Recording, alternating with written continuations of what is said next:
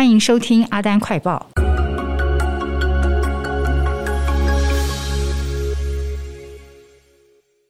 今天是七月二十七号，呃，防疫的层级从三级降到二级的第一天，相信大家都会有不一样的感受，会不会觉得轻松一点？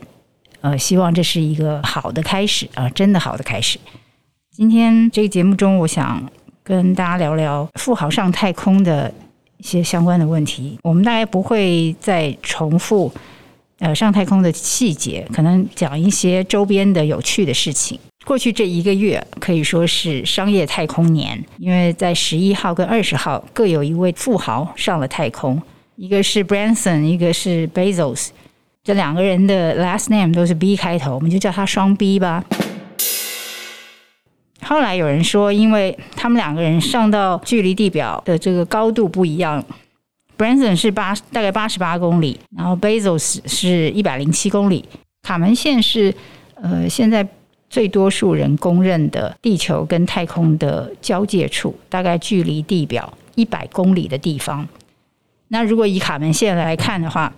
Bezos 是比较符合到了太空边缘的这个定义，那 Branson 感觉 还, 还差了一二十公里哈。有人就说他是不是讨假波啊，这不应该算是真正上了太空，不过我觉得这都不重要了，差一二十公里在这个浩瀚的宇宙里头来说根本不算什么。不过就是在历史的记载上，这都是太空私人航程的一个起点。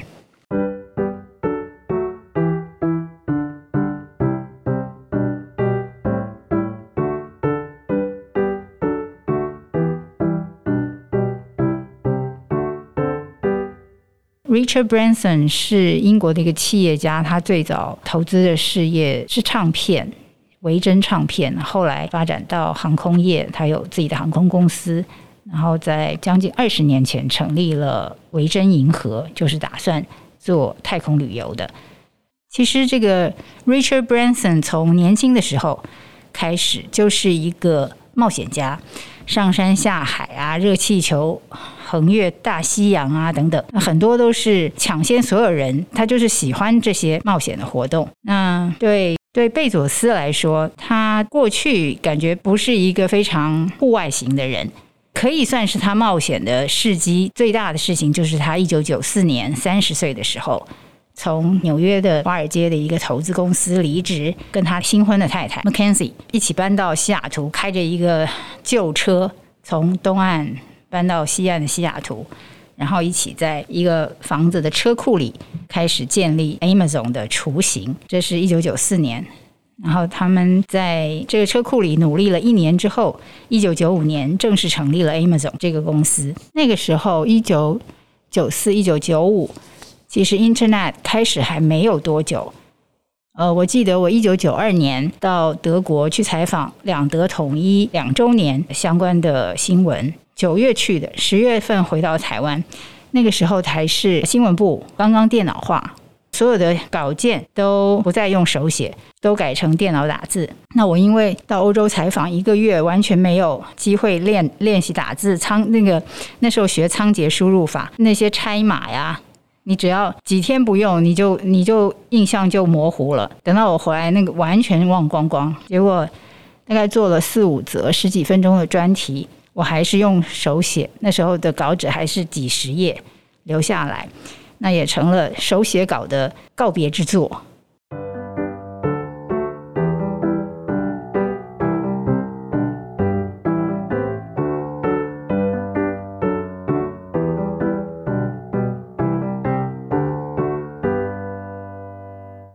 当时呃电脑多半是用来打字而已，还不太会用网际网络去搜寻资料。但是那个时候三十岁的 Bezos， 他在一九九三年的时候，就还在投资公司的时候，他就想着要怎么样利用 Internet 做点什么事情，做点跟当时大家做的事都不一样的事情。那那时候网购也还没有真正开始， eBay 也是从一九九五年才开始的，所以一九九三、一九九四可以说完全是一个蓝海吧。哦，当时已经有邮购了，但是呃，真正在网际网络上买东西，大家还是觉得难以想象，觉得我怎么可能在网上买，比如说个人的物品啊、C D 啊、化妆品啊、书籍啊，甚至机票啊、证券啊等等，怎么可能？大家无法想象。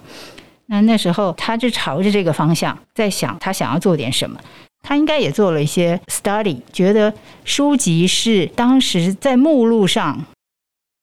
做的最好的一个品项，所以他就想从卖书开始，在网络上卖书。他最早想要想要用的名字叫做 Abracadabra， 这个字是就是做法的时候念的咒语的意思。那因为这个字 Abracadabra 呢，念起来有点长，不太适合做公司的名字，他就取了后半段叫 Cadaver。 那当时他是在从纽约开车到西雅图的路上，跟他的一个朋友打电话的时候提到他想用这个这个名字，因为他喜欢这个发音的感觉。但是他的朋友在电话的另外一边听到 Cadaver 的时候听成了 Cadaver， 就问他说你是说 Cadaver 吗？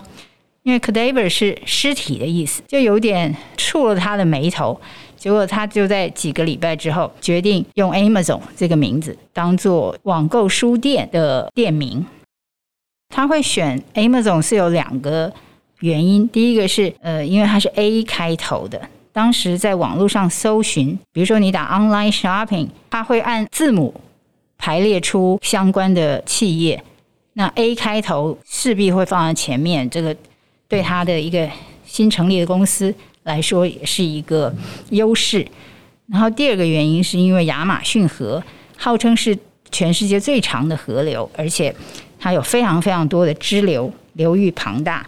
这也象征说他希望他经营的这个书店可以慢慢发展发展成全球规模最大的书店。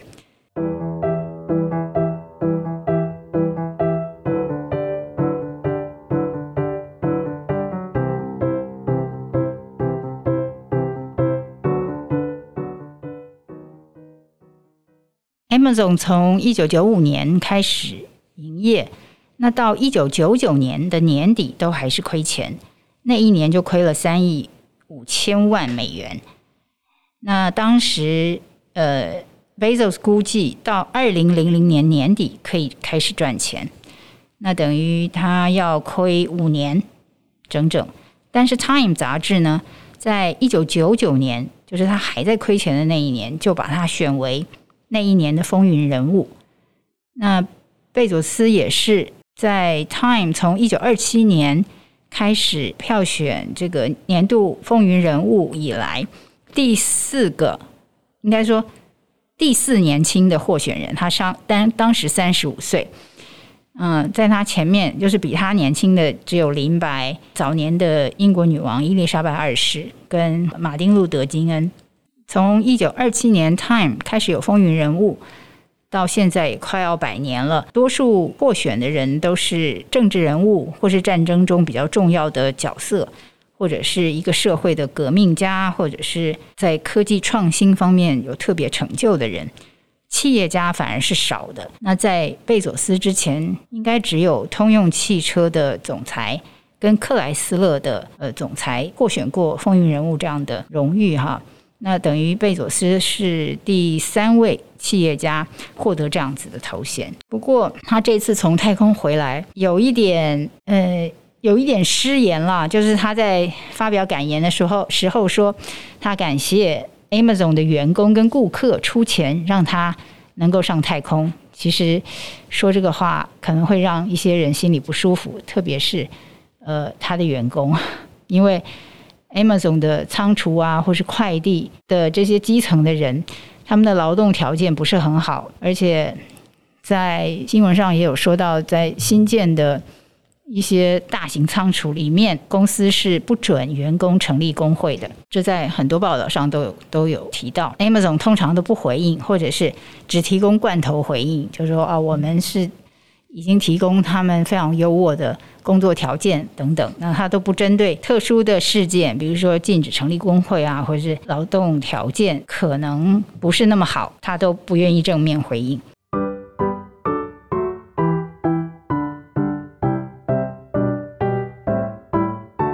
另外这一次就是贝佐斯跟另外三位现在叫商用太空人，就是不同于过去政府的研究计划或者是太空探索计划或者是非政府组织为了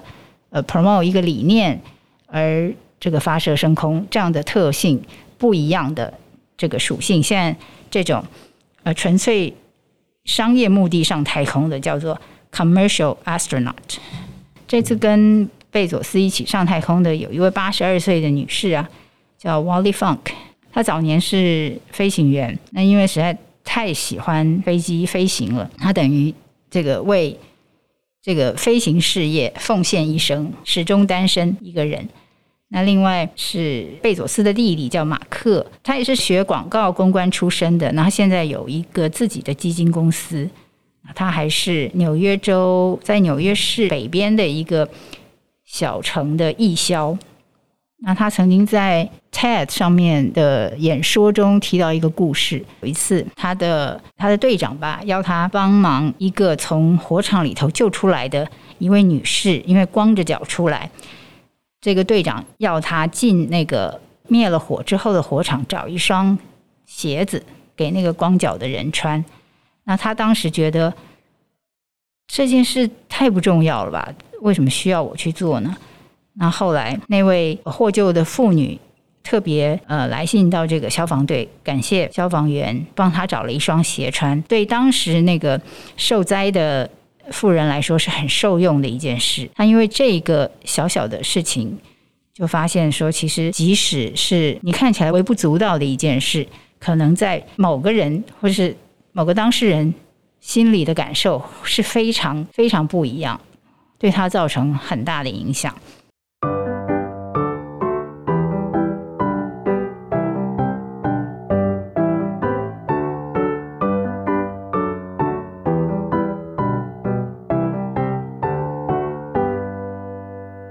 呃，另外来谈一下 Branson 他们升空的那个机场，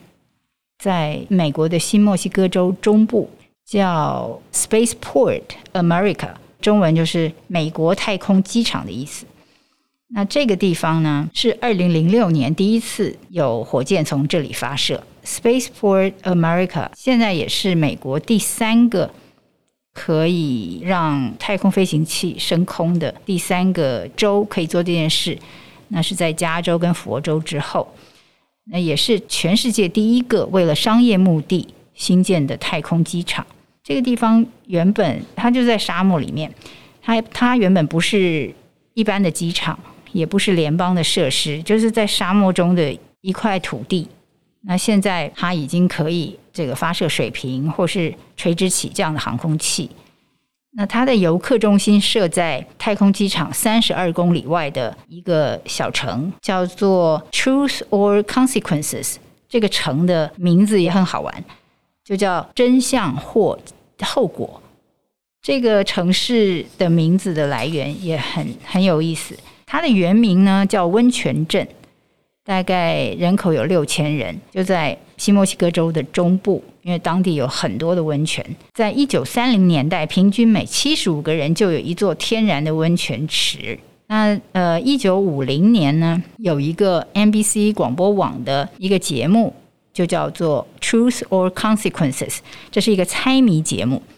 那主持人在一九五零年的五月宣布说，如果全美国哪一个城市率先改名跟这个节目名称变成一样的话，他们这个节目就要去这个城市制作播出十周年当天的节目。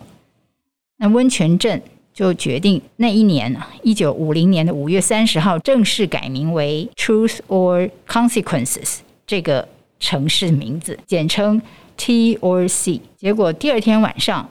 那个猜谜节目就真的在当地播出了，这个小镇也在全美声名大噪。主持人爱德华兹从一九五零年之后的五十年哦，长达五十年，每年的五月第一个周末都会来这个小镇访问。改名这件事后来也变成一个节日，衍生出很多活动，包括选美啊、街头游行啊，或者是舞台剧，一直到现在都还有活动来庆祝七十年前改名的这件事。这也是最近太空观光活动开始热络的一个花边小故事。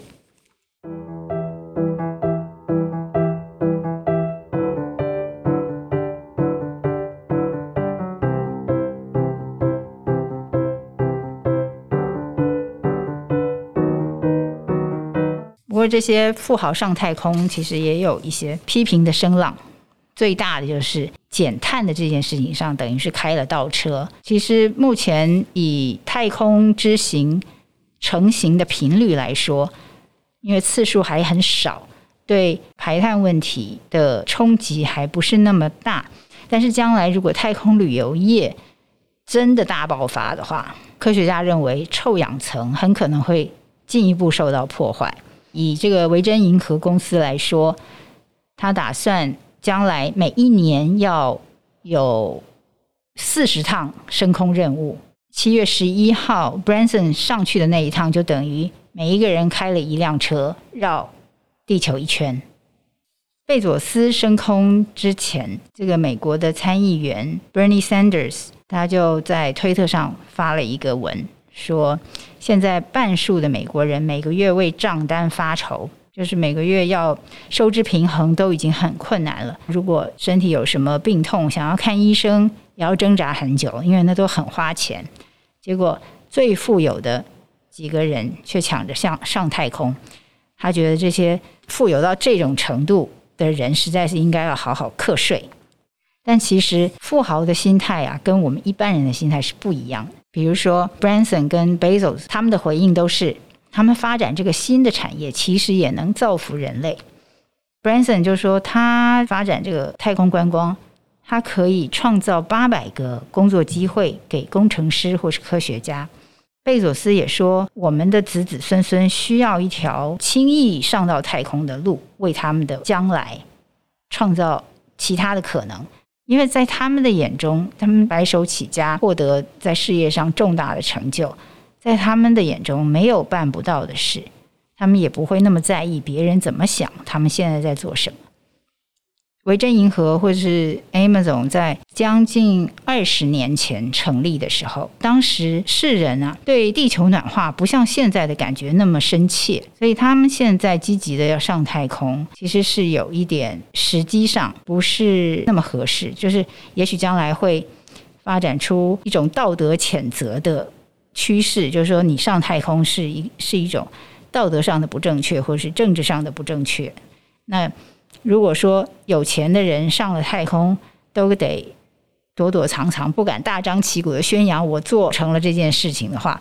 那他们太空旅游的生意会不会受到影响，这值得我们继续看下去。这就是今天的阿丹快报，我们下回见。